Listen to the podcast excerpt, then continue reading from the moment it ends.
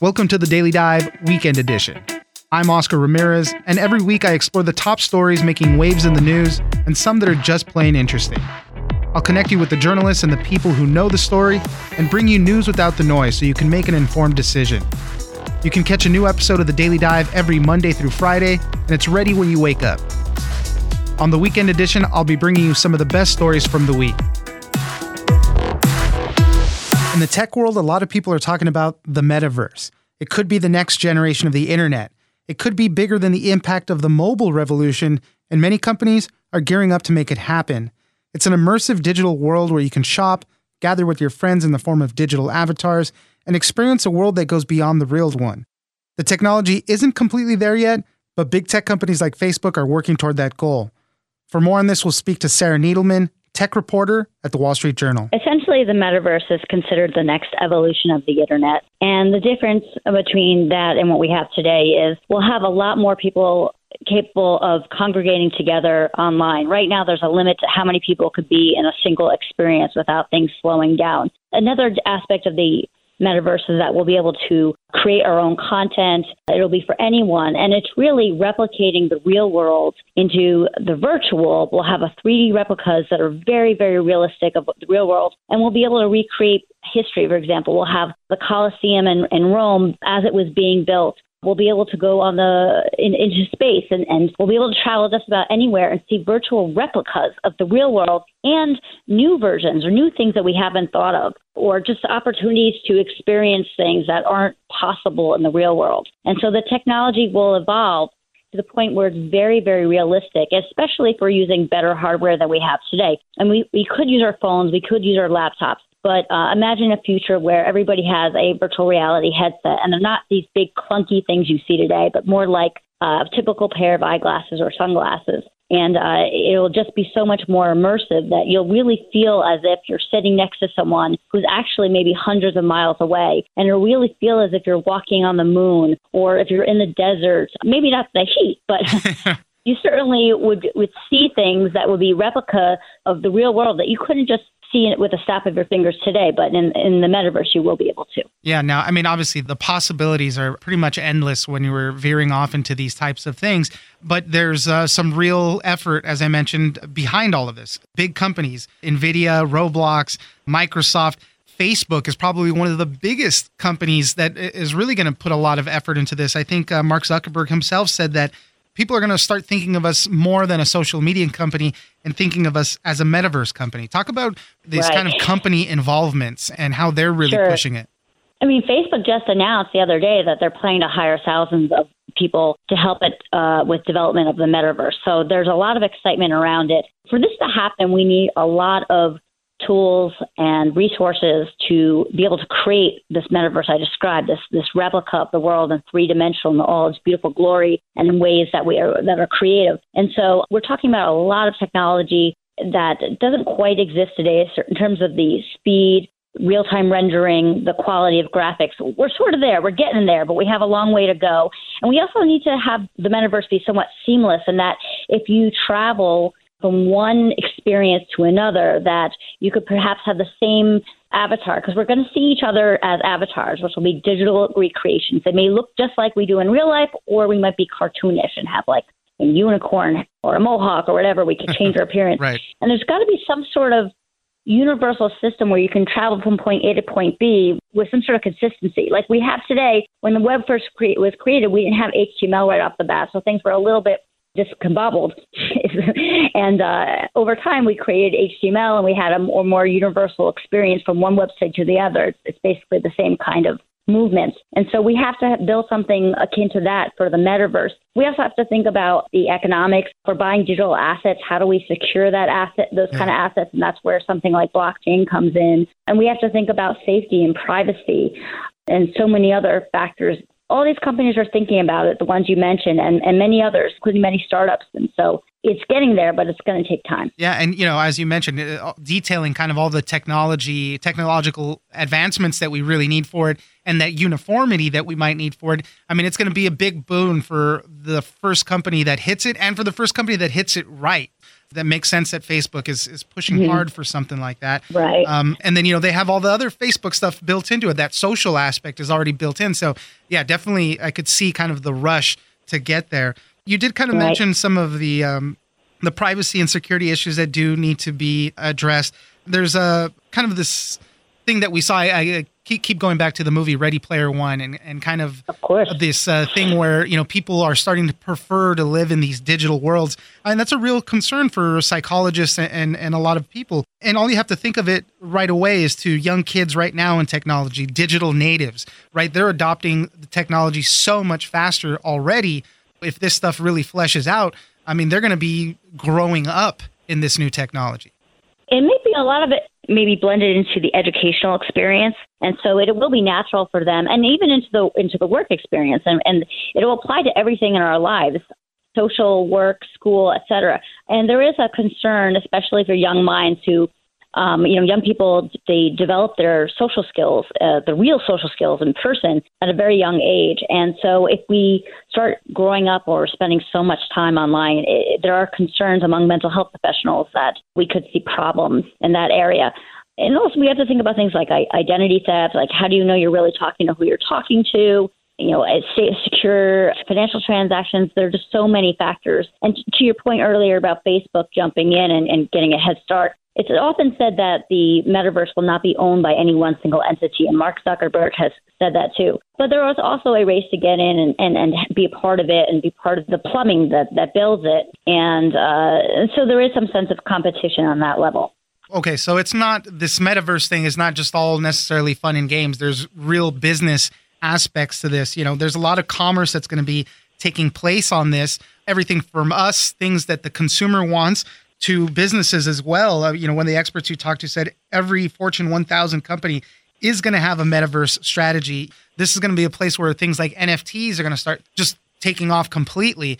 The business side of things are really going to take off. We can expect a lot of companies to have like a presence in the metaverse just like they have a presence online today. The difference being, and one example I like to use is imagine if you're shopping for a camping tent. Right now, you can look at it online. You may even be able to use AR to sort of picture in a, a in your backyard, for example, if you wanted to.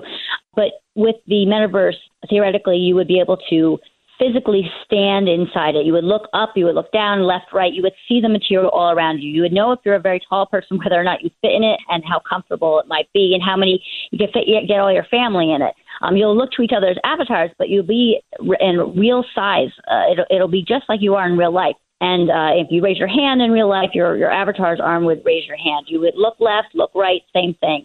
So this is where it really takes things up a couple levels in terms of sophistication and immersiveness. And you know, for businesses, that presents uh, inc- incredible opportunities, probably ones we haven't even thought of. And, and at least one of the um, people I spoke to for the article talked about this idea of virtual pets. So this would be a business that doesn't necessarily right. quite exist today. We we have sort of little iterations of that in in Roblox and uh, some other small uh, initiatives around NFTs. Going back to uh, going, going back to your uh, Tamagotchis, mm-hmm. even you know, way back in the day. exactly, kind of like that, and that's where the um, blockchain kind of technology that NFTs are built around could make sense. I mean, there could be something we haven't even thought of that doesn't exist yeah. yet today in terms of securing digital assets and how you would make it so that you could breed a pet and would have an original quote unquote DNA in the metaverse world. And then you could potentially have racing and gambling on these races because it will have this, you know, original code that was created to be for your, uh, you know, three headed unicorn with purple teeth and sneakers on, uh, whatever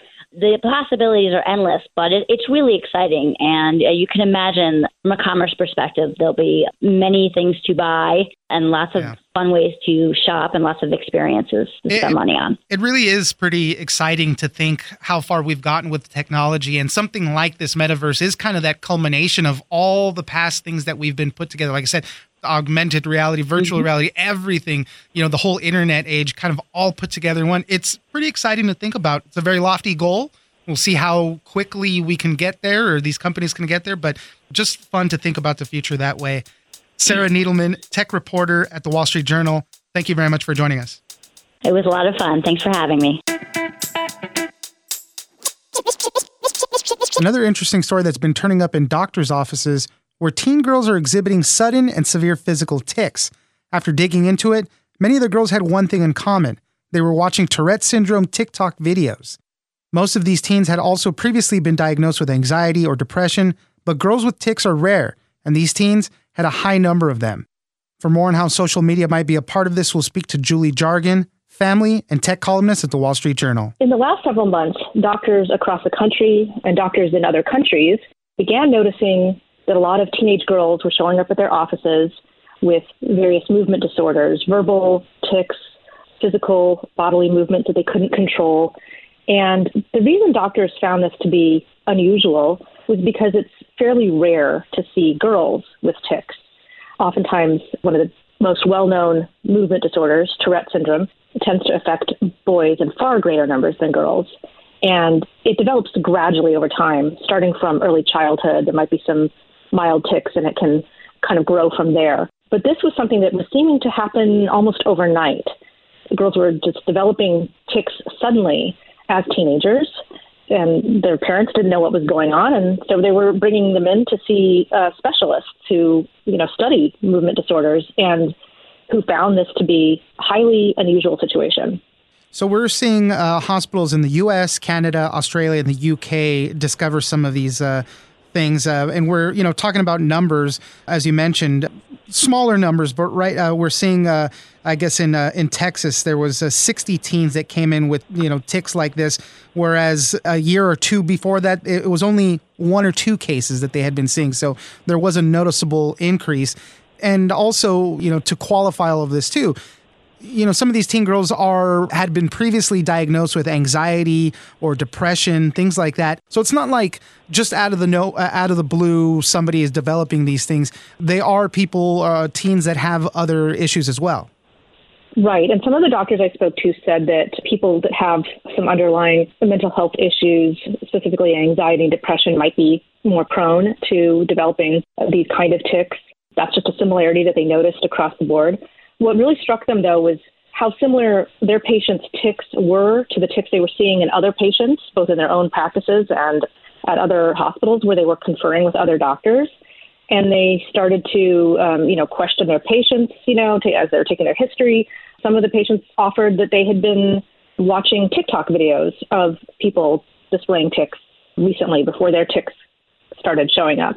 And doctors noticed that a lot of uh, girls were showing up saying the word beans, and they discovered that they're uh, the popular TikTok influencer who says she has Tourette's and she says the word beans. So it's you know an unusual, specific word that a lot of these girls across the country and in other countries were saying. So that's when they started to look into TikTok specifically and found that there are lots and lots of videos with you know now billions of views of TikTokers who are exhibiting the same types of tics that they were then seeing in their patients. TikTok is a very interesting place. I myself have gone down many rabbit holes, you know, looking at the app and it's endless, endless videos, right? And I actually have seen many of these Tourette tic videos from some of these people, some of these girls, right? Uh, specifically, I have seen the videos of the influencer who says beans because I, I it was you know such a, a, weird word to say, right? But they're fascinating. Uh, seeing people with the tics, seeing how they react. A lot of them are talking about how they just cope with uh, everyday life. But to your point, videos containing the hashtag Tourette's had about 1.25 billion views in a report, but this number had go- grown now to 4.8 billion views.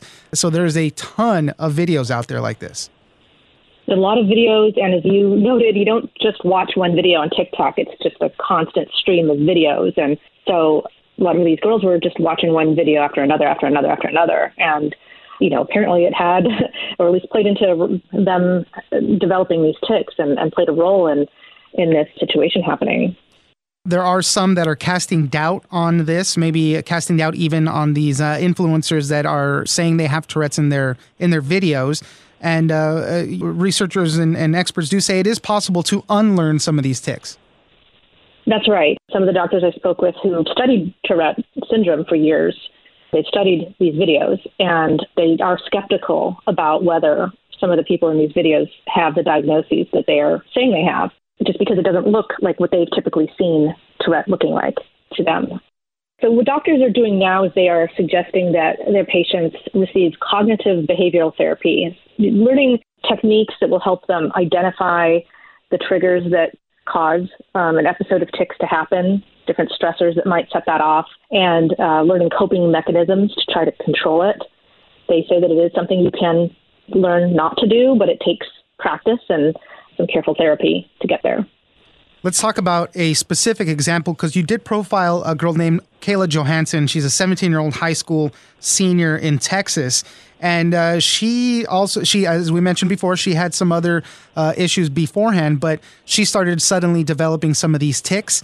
And uh, obviously, her parents were concerned. They got her checked out, and uh, TikTok was one of the things she admitted she had been watching a lot of these videos.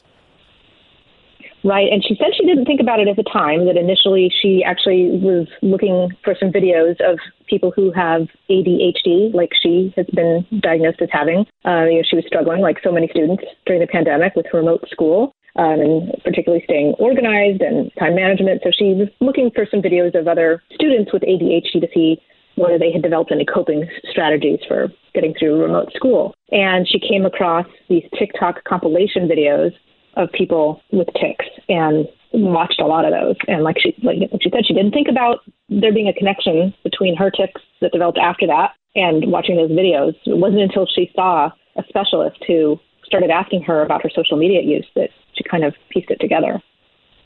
Now, there's a couple of uh, interesting. I mean, this whole topic is very interesting. Obviously, you know, doctors are saying no one's going to develop these tics, you know, watching a couple of videos. I mean, this has to be borne out over a longer period of time. There have been people that uh, looked into, uh, uh you know, other clusters of these tic-like disorders, uh, mass psychogenic illness things. I mean, they could be related, but uh, but you know, these are all kind of just other avenues that people are exploring when it comes to this. Right. I mean, there could be a lot of different things at play here, but the TikTok video watching was something that definitely came up in a lot of these cases, enough of them that it prompted several researchers across the world to write research papers. And they're still studying this and still learning more about it. And like you said, there have been cases in the past where clusters of people, oftentimes girls in different communities, developed tics and other types of similar behaviors after seeing friends of theirs exhibiting those. And those were always confined to a certain geographic region. But now with social media and, and TikTok, you know, being so big, they just hit over, you know, a billion monthly users. People all over the, the world can now access the same thing. And this kind of mass sort of condition can uh, be spread in a whole new way. Yeah. And uh, you know, a billion users and it is quickly becoming the app of choice for teen girls in this in this age range you know, one of the big questions, right? And, and, to reiterate again, you know, this isn't happening on a huge mass scale, but just enough to start sparking some interest in all this. What do parents do if they notice, uh, you know, your your um, your teen is coming down with some of these things? Obviously, take a break from the social media. Ask if they're looking at certain of these videos, and try not to get angry over the fact of this. I mean, this is a lot of uh, heavy things to deal with if something starts to develop like this. Right. And, uh, you know, these doctors that I spoke to, they said early intervention and the right diagnosis can help resolve these tics sooner. And the Tourette Association of America maintains a list on their website of different hospitals and treatment centers that they consider to be centers of excellence for treating tics. And so that's a place to go to find a specialist. I mean, half the battle always with anything health related is getting the right diagnosis so you can get on the proper course of treatment. And in the meantime, uh, doctors say it's really important for kids to maintain a normal routine some doctors said that with the return to school, they saw an increase in these cases this fall. And so anytime the normal routine changes, that can cause stress, which can bring on greater tic like behavior. So if the kid is at school and they start to have tics and it feels disruptive and uh, embarrassing, it's actually not a good idea to go home and then you know come back the next day. It's better to stay in school, maybe go to the nurse's office for a little while, and you know kind of let the mo- the moment pass, and then return to the classroom. Because anytime you transition back and forth, um, it can actually make the problem worse. Julie Jargon, family and tech columnist at the Wall Street Journal. Thank you very much for joining us. Thanks for having me. Don't forget to join us on social media at Daily Dive Pod on Twitter and Daily Dive Podcast on Facebook. Leave us a comment give us a rating, and tell us the stories that you're interested in. Follow us on iHeartRadio or subscribe wherever you get your podcasts. I'm Oscar Ramirez, and this is the Daily Dive Weekend Edition.